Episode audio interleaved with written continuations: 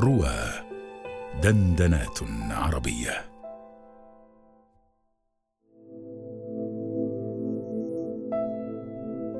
ألف ميم نون. الخوف أمن والأمن خوف. خف اليوم ممن هو حقيق بالخوف. تأمن منه في قابلك. وأمن اليوم ممن وجب عليك أن تخافه. تخف في غدك. تلك الخفقات التي تشعر فيها أن قلبك قد سقط من عل إلى درك مظلم سيتبعها حتما سكون عميق ويقين بأنك لن تسقط مرة أخرى. تبسم أنت على الأرض. مفاتيح سور القرآن. ألف لام ميم. ألف لام را. لا يعلمها إلا الله. أما هذا المفتاح ألف ميم نون امن فهو أحد مفاتيح هذه الحياة الذي طالما حار الإنسان في فهمه مع أنه يمثل أحد ركائزه الأساسية وبالرغم من أنه قد يكون امرا معنويا للغاية لكن الإنسان لا يستطيع العيش بدون نسب مرضية له من هذا الأمن على اختلاف مصادره. مشتقات هذه الأحرف تمتد لتشمل قيما كثيرة في الحياة فمن أول اسم الله المؤمن إلى الصفة التي يعتقد بها الناس في أديانهم الإيمان إلى الهدف الأسمى الذي خلق الله البشرية من أجله حمل الأمانة إلى الوصف الذي أثبته الله على النعيم الأخروي ما جمع الله لعبد من أمنين ولا خوفين. اذا فالأمن هو شعور معنوي له عناصر داخلية أغلبها مستقاة من مصادر غيبية أو ميتافيزيقية من فكرة الإيمان بالقدر. والإيمان بأن هناك حياة أخرى والإيمان بأن أي أذى جزئي بدنيا أو معنوي للذات البشرية سيعوض عنه الإنسان بشكل ما في حياة أخرى حتى الشوكة يشاكها وأن أي أذى كلي الموت سينقلها مباشرة إلى عالم آخر يتم التمتع فيه بالأمن الكامل. أولئك لهم الأمن وهم مهتدون. لأن فكرة الخلود نفسها هي أمن ضد الموت. ولذا فإن مشكلة غير المؤمنين دائما هو انعدام الأمن الداخلي الذي قد يؤدي بهم إلى الإسراف في أحد الجانبين. الحرص التام على عدم تعريض الذات البشرية للخطر كالتأمين على الحياة مثلا أو التفريط التام في تعريض ذاتهم إلى الخطر كالانتحار مثلا. أما عناصر الأمن الخارجية فهي تتمثل في أشياء مادية. إذا لم تتوفر يصاب الإنسان بنسب من الخوف حتى لو كان لديه رصيد كاف من عناصر الأمن الداخلي. وهو بلاء. كأي بلاء مادي يصيب الإنسان. الخوف والجوع ونقص من الأموال والأنفس والثمرات. بل وينال من أعلى البشر الذين يتمتعون بالأمن الداخلي. وإذ زاغت الأبصار وبلغت القلوب الحناجر. وسماه الله خوفا بالمعنى الصريح مرتين في سورة الأحزاب. جاء الخوف ذهب الخوف. والعلاقة بين الأمنين الداخلي والخارجي أراها في الغالب عكسية في الحياة. فإذا قل الأمن الخارجي زاد الأمن الداخلي. لأن الركون إلى أسباب الأمن الظاهرة أو الدنيوية إذا انقطعت يلجأ الإنسان إلى توثيق صلاته بأسباب الأمن الداخلي اليقيني والغيبي.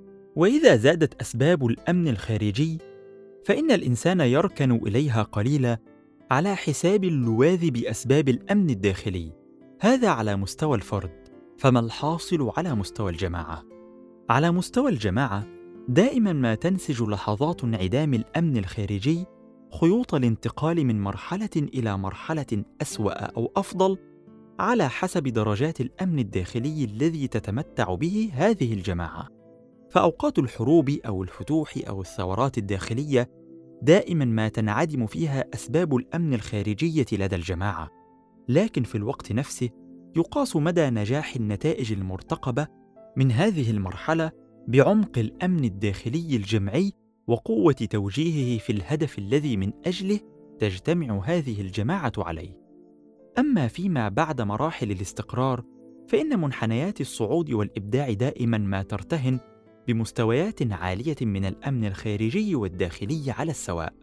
على مستوى الجماعة كما ذكرت. فإذا كانت يد البناء لا تحكم رص اللبنات وهي مرتعشة فمن باب أولى يد الرسام لا تستطيع المسك بالفرشاة من الأساس إذا كانت أيضا مرتعشة. لكن الأفراد غير التقليديين من القادة والعلماء والمبدعين دائما ما يتعاملون مع مساحة من الخوف الخارجي. لأن في الغالب ما يقومون بإنتاجه يثير ردود الأفعال التي تكون تارة في صالح هذا الإنتاج وتارة ضده. فلو كان شيئا عاديا لا يغير من واقع الناس لما لفت انتباه أحد من الأساس. لذا فالقاعدة الأساسية في حياة الفرد أو الجماعة الطامحة المؤثرة أن تكون مستهدفا لألوان من الخوف يعزز من استفزازية تحركهم نحو ما يصبون إليه. وفرض رؤيتهم في الواقع كي يأمن إليها من يلونهم من البشر البسطاء العاديين المؤيدين أو حتى التابعين.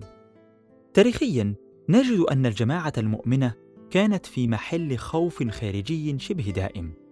يلخص حالتها مثلا إبان فترة تأسيس الدولة الإسلامية من أول الهجرة إلى فتح مكة وصف أحد الصحابة حالهم في المدينة. كنا نبيت في السلاح ونصبح في السلاح. أي أن جهوزيتهم للدفاع عن القيمة التي يؤسسونها في الأرض كانت عالية للغاية وكل ما أنتجته هذه الفترة وكل ما عايشه ذلك المجتمع والقائد الأعظم بين ظهرانيهم كانت في حراسة السلاح. ولو بالمعنى المعنوي أي الشعور بأن كل لحظة في حياتهم نذر ووقف لمشروعهم والذي يجلي من إتضاحه أمامهم عدوهم المتربص بهم والذي لا يترك لهم مجالا للأمن الخارجي. على مستوى الأفراد المؤثرين فإنني لا أكاد أجد رجلا له ذكر بين الأمم إلا إذا كان في المقام الأول مات في سبيل ما يدعو إليه أو على الأقل في المقام الثاني أوذي وعذب أو سجن في سبيل ذلك. حتى إن الذين لم يصبهم شيء من هذا يشك دائما في كيفية تعاطيهم مع مخالفيهم. خاصة إذا كانوا من ذوي السلطة. فدائما السائر على الخط المستقيم لا يعدم الوقوع في بعض الحفر التي على الخط.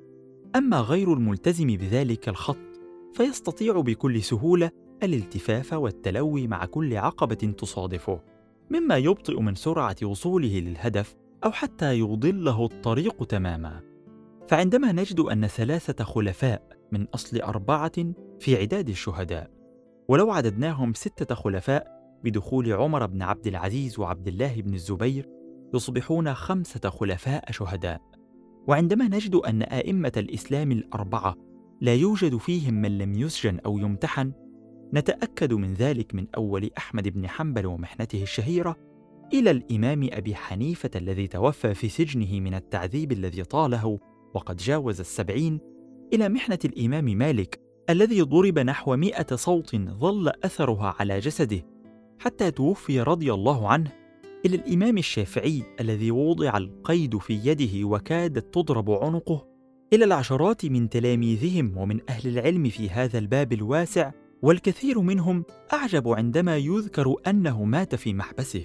ولا أعجب من أن نرى أعظم من أثروا في الفكر الإسلامي القديم كابن تيمية أو الحديث كسيد قطب. يتوفى الأول في سجنه ويخرج الأخير من سجنه إلى المشنقة. أما إذا خرجنا من باب العلماء والمفكرين فإن أبواب القادة والمجاهدين والدعاة والمصلحين مفتوحة على مصراعيها تسطر آلاف البشر من كل الأشكال والألوان لا في حضارتنا فقط وإلى عصرنا الحالي.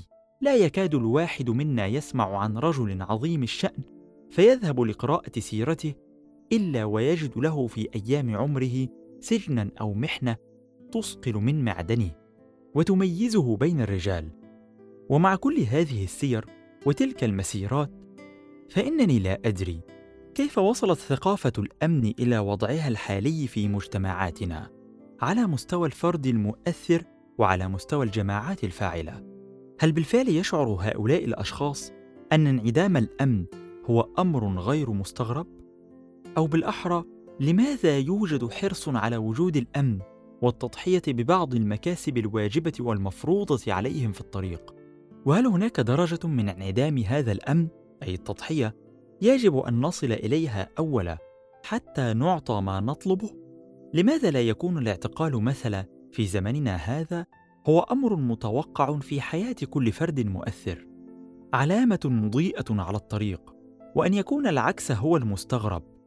صحيح أننا لا يجب أن نتعامل معها على أنها من حق الظالم نفسه أن يعتقلنا كما يحلو له. لكن في الوقت نفسه ليس من حقنا أن ندفع هذا الخوف بالركون إلى خطوات من شأنها أن تبطئ عجلات الهدف الذي نصبو لتحقيقه. إن الطريقة الثورية في الاحتدام بنقاط الجهل والتخلف والفساد والخواء لا تعرف من حجم الخوف الذي يلاقيه كل فرد وكل جماعة على خطوط هذه النيران وإن كل ابتعاد في وضع أمتنا الحالي عن هذا الخط لا أخال إلا أنه يبطئ من نصر الوشيك. إنني لا أنفي هنا الطبيعة البشرية التي تجعل كل إنسان يركن للأمن. فهذه فطرة كفطرة إشباع البطون من الجوع فقد جمع الله تلك المنتين متجاورتين أطعمهم من جوع وآمنهم من خوف. ولا أدعو هنا إلى أن يفر كل إنسان من الأمن ويلقي بنفسه في الخوف حتى يشعر أنه يؤدي رسالته بل العكس أحيانا صحيح. فالكثير ممن يدفعون ضريبة عدم الأمن يشعرون أنهم دفعوها في شيء لا قيمة له فيصبح الأمر أشق عليهم من طعن الخناجر وحز الحبال على الرقاب. إن اختيار المعارك الصحيحة التي علينا خوضها هي فقط من تشعرنا أن الأمن الذي نضحي به له عاقبة محمودة في الدنيا ولو بعد حين وفي الآخرة بكل الأحايين. وإلا فإنه يعود على نفسه باللوم والتقريع إن سار على إثر الحماسة المفرطة وانتهى إلى اللاشيء ومن خلفه أهل وأقربون خوفوا معه ولم يعد عليهم ذلك بشيء ولا بخفي حنين. إنها قسمة صعبة ألا نركن للأمن في موضع يتطلب النزول عنه وألا ننزل عنه في موضع لا يتطلب تضحية به. أن نحمد الله عليه كنعمة عظمى وأن نحتسب له كضريبة مفروضة. وإن ذلك لهو نفسه عدم الأمن حتى وإن كنا في الأمن نفسه.